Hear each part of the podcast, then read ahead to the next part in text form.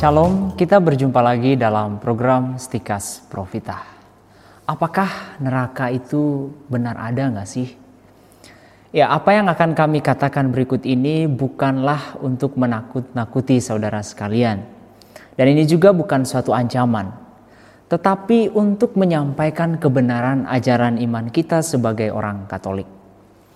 Nah, kita telah banyak mendengar ajaran tentang kebahagiaan kekal, yaitu hidup di surga. Ini adalah suatu rahmat dan anugerah Allah. Tetapi kita juga berusaha keras untuk mendapatkannya melalui hidup dalam pertobatan terus-menerus. Nah, sekarang kita akan berbicara tentang hal lain yang berlawanan dengan surga, yaitu neraka. Nah, tentang neraka, apakah neraka itu benar-benar ada? Bukankah itu hanya suatu ancaman supaya kita dapat hidup lebih baik, tidak melukai orang lain? Ya, singkatnya, supaya dunia ini dan manusia-manusia yang ada di dalamnya hidup dalam perdamaian. Lalu apa yang dikatakan oleh gereja tentang neraka? Nah, pertama-tama, kalau neraka tidak ada, ya tidak ada gunanya kita berbicara tentang surga. Sebab semua orang, ya dalam tanda kutip, pasti masuk surga. Nah, kalau surga adalah satu-satunya tempat, ya tanda kutip, bagi manusia setelah kematian, ya tidak ada gunanya bagi kita berbicara tentang iman kita. Sebab semuanya diselamatkan. Nah, tetapi kenyataannya adalah neraka itu ada selain api penyucian dan juga surga. Ya, tentu saja orang ateis tidak percaya akan hal seperti ini. Ya, bagi mereka kisah hidup manusia berakhir setelah kematian di dunia ini. Ya, mereka tidak percaya akan dunia yang akan datang dan tidak percaya kepada Allah.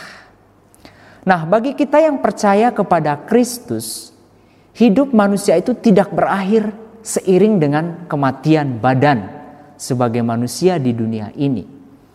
Masih ada dunia yang akan datang, dan jiwa manusia tetap hidup menuju dunia yang akan datang itu. Jadi dia bukan kembali lagi ke dunia ini atau masuk lagi dalam diri manusia atau binatang-binatang seperti diajarkan oleh para penganut reinkarnasi. Nah, bagi orang Katolik, ajaran tentang neraka itu berkaitan erat dengan ajaran tentang dosa. Siapa yang hidup dalam dosa itu melawan Tuhan dan sesama, dan tidak menunjukkan sikap pertobatan sampai kematiannya akan berada dalam neraka. Nah, lalu apa yang dikatakan oleh gereja dan kitab suci tentang neraka ini? Di dalam Injil, Yesus beberapa kali berbicara tentang Gehenna yang dilambangkan dengan api yang tidak terpadamkan.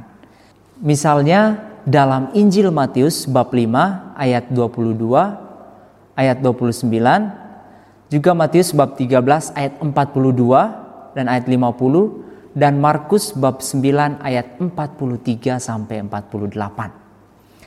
Nah, dalam agama Yahudi juga ada ajaran tentang ini.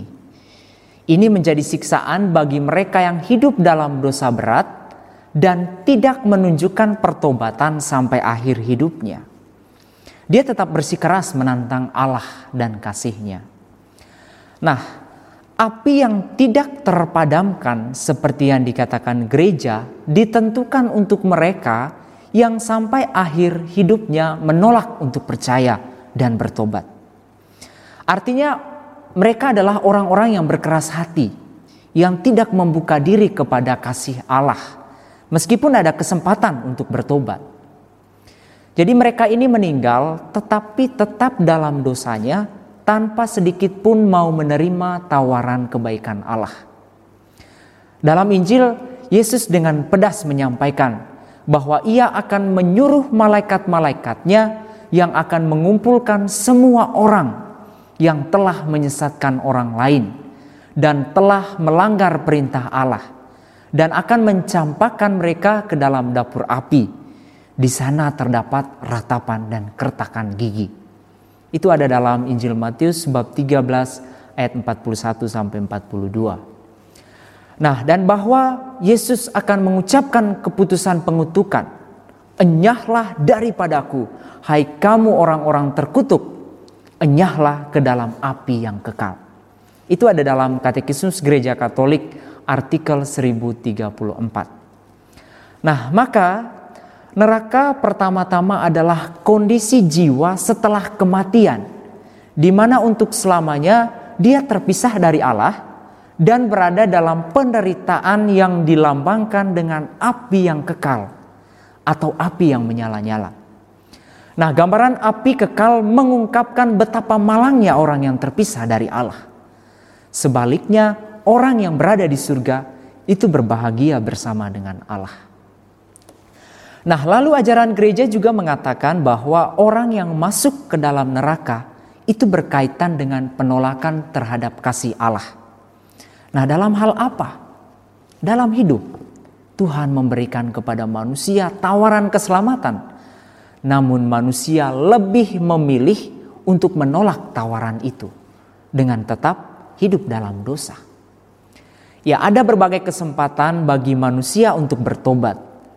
Namun manusia lebih memilih hidup dalam dosa, menolak dan melawan kasih Allah tersebut. Penulis surat Rasul Yohanes mengatakan demikian. Barang siapa yang tidak mengasihi, ia tetap hidup di dalam maut. Setiap orang yang membenci saudaranya adalah seorang pembunuh manusia. Dan kamu tahu bahwa tidak ada seorang pembunuh yang memiliki hidup kekal dalam dirinya. Itu ada dalam surat pertama Rasul Yohanes bab 3 ayat 14-15. Nah, jelas di sini dosa yang membuat seseorang berada di dalam neraka. Selain berkaitan dengan penolakan selamanya terhadap Allah, juga berkaitan dengan relasi dengan sesama, berkaitan dengan cinta kepada sesama. Nah, mengapa cinta kepada sesama? Karena cinta kepada sesama itu adalah bukti cinta kepada Tuhan. Benci adalah lawan dari cinta. Ketika seseorang membenci sesamanya selamanya dan tidak ada tanda-tanda untuk bertobat, berarti dia membenci Tuhan, berarti dia tidak mengasihi Tuhan. Itulah sebabnya para pembenci saudara atau juga orang yang tidak pernah memberi tempat pada pengampunan berada dalam maut. Ya, seperti yang diajarkan oleh gereja, Tuhan memperingatkan kita bahwa kita terpisah darinya apabila kita mengabaikan perhatian kita kepada kebutuhan-kebutuhan mendesak dari orang miskin dan kecil yang adalah saudara dan saudarinya, seperti yang dikatakan Yesus dalam cerita pengadilan terakhir dalam Injil Matius bab 25 ayat 31-46. Mati dalam dosa berat tanpa menyesalkannya dan tanpa menerima cinta Allah yang berbelas kasihan, berarti tinggal terpisah darinya untuk selama-lamanya oleh keputusan sendiri secara bebas. Nah, keadaan berpisah selamanya dari Allah inilah dinamakan dengan neraka. Ya, singkatnya dapat dikatakan bahwa neraka bukanlah sekedar ancaman dalam ajaran Katolik, tetapi sungguh-sungguh ada. Neraka adalah hukuman sampai selama-lamanya. Jiwa orang-orang yang mati dalam keadaan dosa berat masuk langsung sesudah kematian ke dunia orang mati, di mana mereka mengalami siksa neraka, yaitu api abadi. Nah, penderitaan neraka yang paling buruk adalah perpisahan abadi dengan Allah. Hanya di dalam Dia manusia dapat menemukan kehidupan dan kebahagiaan. Karena untuk itulah manusia diciptakan dan itulah yang ia rindukan. Itu ada dalam Katekismus Gereja Katolik artikel 1035. Semoga saudara-saudari mencintai dan mengenal kebenaran dan akhirnya Anda diselamatkan. Salam Profita.